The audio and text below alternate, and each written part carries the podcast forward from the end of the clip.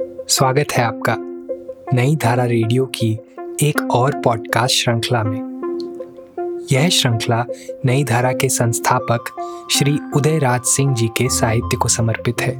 उदयराज जी के इस जन्म शती वर्ष में हम उनकी अमूल्य साहित्यिक धरोहर आप तक लेकर आ रहे हैं इस पॉडकास्ट के माध्यम से। सुनना न भूलें नई धारा रेडियो पर।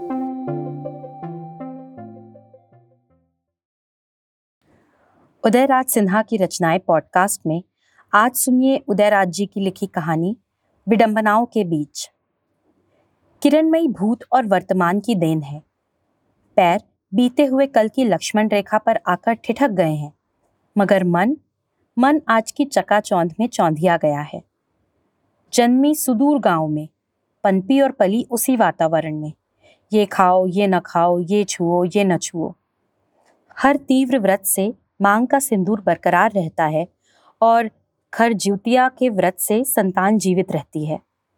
देवी के चौरे पर सिंदूर से भरी मांग और रत्न जटिल नथ रगड़ने से मुँह मांगी मुराद मिल जाती है और किसी तांत्रिक के कवच के प्रताप से पतिदेव उसी पर जीवन भर रिझे रहते हैं। चाहे बालों पर सफेदी छा जाए और गालों पर झुर्रियों का संसार बस जाए। किरणमयी यौवन की दहरी पर आते आते सचमुच किरणमयी हो गई। उषा की प्रथम किरण की तरह सुंदर, सेमल और सुखद। चेहरे पर ऐसा लावण्य उभर आया कि लाख में एक ही रही। फिर क्या कहने? पिता को दर दर ठोकरें नहीं खानी पड़ी, बल्कि उसी का घर उम्मीदवारों से घिर गया। वो लाख समझाते कि वो मामूली किसान जो ठहरे, बेटी को कुछ पढ़ा लिखा न सके। बस यूँ ही घर पर पहाड़ा और ककहरा सिखाकर रह गए। औकात कहाँ कि इसे ऊँची हवेली में बैठाने का सपना देखें। मगर उत्तर मिलते कि हम सभी सुखी संपन्न हैं। बेटी को अपने खर्च से पढ़ा लिखा कर नए जमाने की बना लेंगे। हमारा बेटा बड़ा विचारवान है। बेटी को कोई तकलीफ़ न होगी। तो किरणमयी एक दिन अजीत की पत्नी बन नए जमाने की हवा पर बसे एक संभ्रांत परिवार की बहू बन बैठी। कहाँ देहात की डिबरी और कहाँ बड़े शहर की रात को भी दिन के उजाले में परिवर्तित करती हुई बिजली की लौ उगलती रोशनी। फिर पति एक अंग्रेज़ी फर्म का नामी अभियंता। उसके पैर ज़मीन पर पड़ते ही नहीं। जीवन में एक नया उभार आया और वो नित नई नई अनुभूतियों तथा संभावनाओं में खो गई। अजीत मस्त मौला है। दिन भर भूत की तरह खटना और शाम को क्लब में बैठकर विस्की और सोडे की चुस्की लेकर, थकान मिटाकर चिकन और कबाब खाकर घर लौटना उसकी रोज की रूटीन है। किरण के भी अब पर जम गए हैं। वो उसके साथ क्लब जाती और बैंड के सुर पर उसके साथ थिरकती। मगर खबरदार कि कोई पर पुरुष उसके सीने से सीना लगा ले और उसके पतिदेव को छोड़कर दूसरा कोई उसकी कमर में हाथ डाल ले। वहाँ उसका स्त्रियत्व खूंखार हो उठता और इसके चलते उसने अपने पति के कितने अभिन्न मित्रों को रुष्ट कर दिया है और पति की तोहिनी कराई है। पति को रिझाने के लिए वो वर्तमान के सभी प्रसाधनों तथा प्रयासों का स्वागत करती, मगर किसी पर पुरुष के अंक में जाने से उसका भूत उसे सदा पीछे खींच लेता। अपने को ऐसा सजाती कि किसी भी अल्ट्रा मॉडर्न नारी के कान काटती और किसी भी मजलिस में नाज और अंदाज के ऐसे टुकड़े पेश करती कि सभी पहले तो पामाल हो, उस पर हावी होना चाहते, मगर पीछे उसके मिजाज से वाकिफ होकर निराश हो जाते। सौंदर्य की वो निराली छटा सिर्फ़ एक की होकर रह जाती तो डांस हॉल के मंचलों के कलेजों में सिर्फ़ हुक उठकर रह जाती। एक आध फप्तियाँ भी कसते। किसी भी जात की बनाई हुई मछली खाने में इसे परहेज नहीं वहाँ सामिश निरामिश का कोई भेद नहीं। मगर हम जब डांस हॉल में उसे एक क्षण भर को आमंत्रित करते तो वो छी मानुस करने लगती। ऐसी तपस्विनी सधवा को कहीं नहीं देखा। आज रात को क्लब से लौटते, मोटर में पति देव से गहमा गहमी हो गई। नए साल के बाहर का उत्सव क्लब में मनाया जा रहा है। सभी मैखाने में जूझे पड़े हैं। पैमानों से पैमाने टकरा रहे हैं। तीरे नज़र की चोट पर पामाल हो, जाने कितने हॉल में थिरक भी रहे हैं। कभी बत्ती ऑफ़ होती तो कभी बैंड के झन्नाटे के साथ तेज धार बन जाती कह कहे लगते तालियाँ पिटती। इन्हीं रंगरेलियों के माहौल में अजीत छेड़ बैठता। आज भी तो एक क्षण कामत के साथ नाच कर मेरा एहसान लौटा दो। उसकी बीवी घंटे भर मेरे साथ थिरकती रही। तुम भी तो उसके बदले। मगर खबरदार, ऐसी बात कही क्यों? एक क्षण में उसका पारा आसमान पर चढ़ गया। कहा बेकहा हो गया। वो ठमक कर मोटर में जो जा बैठी तो उतरने का नाम नहीं लेती। अजीत का सारा मज़ा किरकिरा हो गया, मगर वो बीवी के मिजाज से परिचित है। क्षण में आग और क्षण में पानी। सुबह को हलाहल तो रात में अमृत। मन मार कर गाड़ी स्टार्ट कर घर लौट आया और रात भर करवटें बदलता रहा। अजीत का बड़ा भाई अखिल सारे घर का भार अपने कंधे पर लिए चलता है। माँ अजीत को इस धरती की गोद में सौंप स्वर्ग से धार गई और अपनी जवानी में ही अजीत का भार अखिल को देकर पिता भी चल बसे। मगर पिता का अभाव अजीत को कभी खला नहीं। अखिल उसे पिता तुल्य प्यार और दुलार देकर बराबर भरे रहा। किसी चीज़ की कमी उसे खटकी नहीं और वो अखिल को ही अपना भाई और पिता दोनों मानता। उसमें अटूट आस्था थी उसकी। उस दिन अखिल ने अपने दोस्तों को खाने पर बुलाया। अजीत और किरण किसी और जगह आमंत्रित हैं। अखिल ने अपने नौकर बिल्टू से कहा, चूँकि किरण मई मुर्गी से परहेज करती है, इसीलिए चिकन बाहर बरामदे में स्टोव पर रख दो। नौकर ने कहा, मालिक, फ्रिज में घी, मक्खन तथा सब्ज़ियाँ रखी हैं। उसे खोलेगा कौन? कहीं कुछ छू गया तो बहुरानी आसमान सर पर उठा लेंगी। ना बाबा ना, मैं उनका फ्रिज नहीं छूऊँगा। धत, मैं अभी फ्रिज खाली कर सभी सामान निकाल देता हूँ। अखिल को अग्रज होने की भावना ने अभिभूत कर दिया।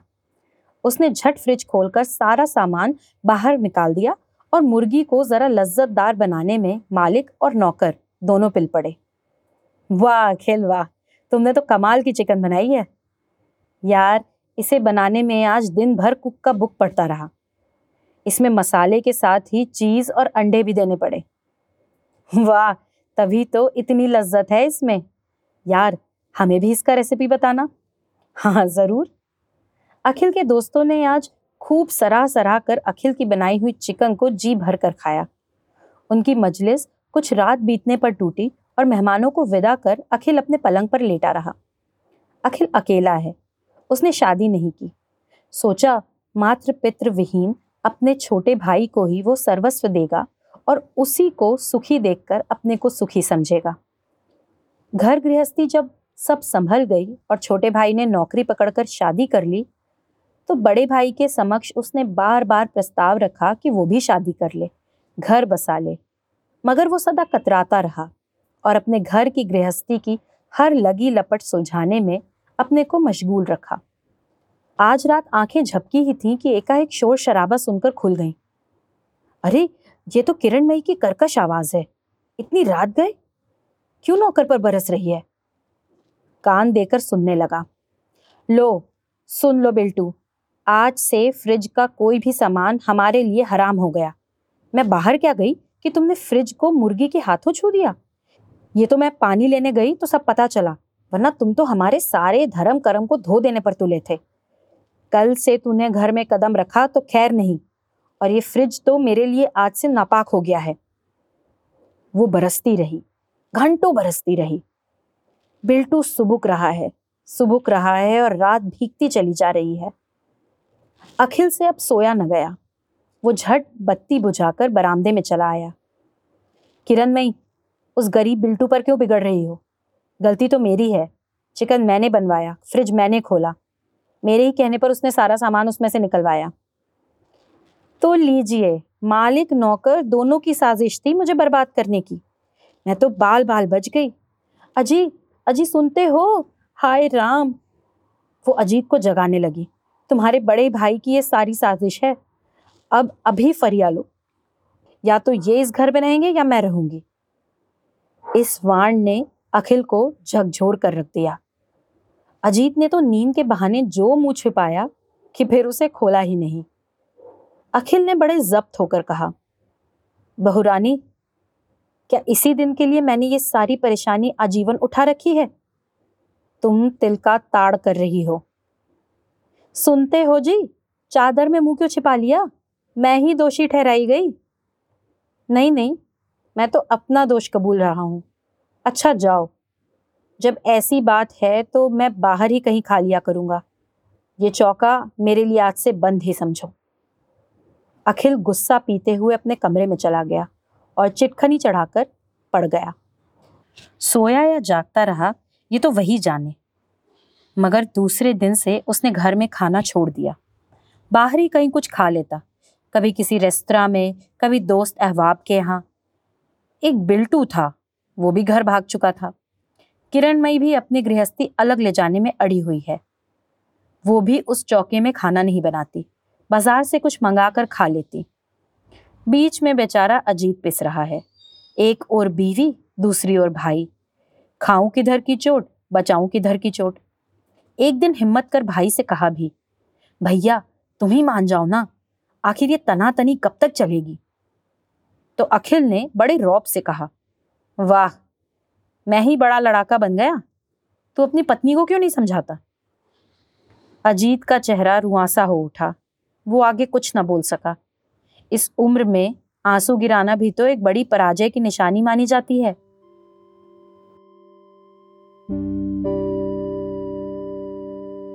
इस पॉडकास्ट को सुनने के लिए आपका धन्यवाद। हम आशा करते हैं कि हमारी ये प्रस्तुति आपको ज़रूर पसंद आई होगी। अन्य पॉडकास्ट्स, वीडियो इंटरव्यूज़ आदि के लिए नई धारा को सभी सोशल मीडिया प्लेटफॉर्म्स पर फॉलो करें। जल्द ही आपसे फिर मुलाकात होगी। धन्यवाद।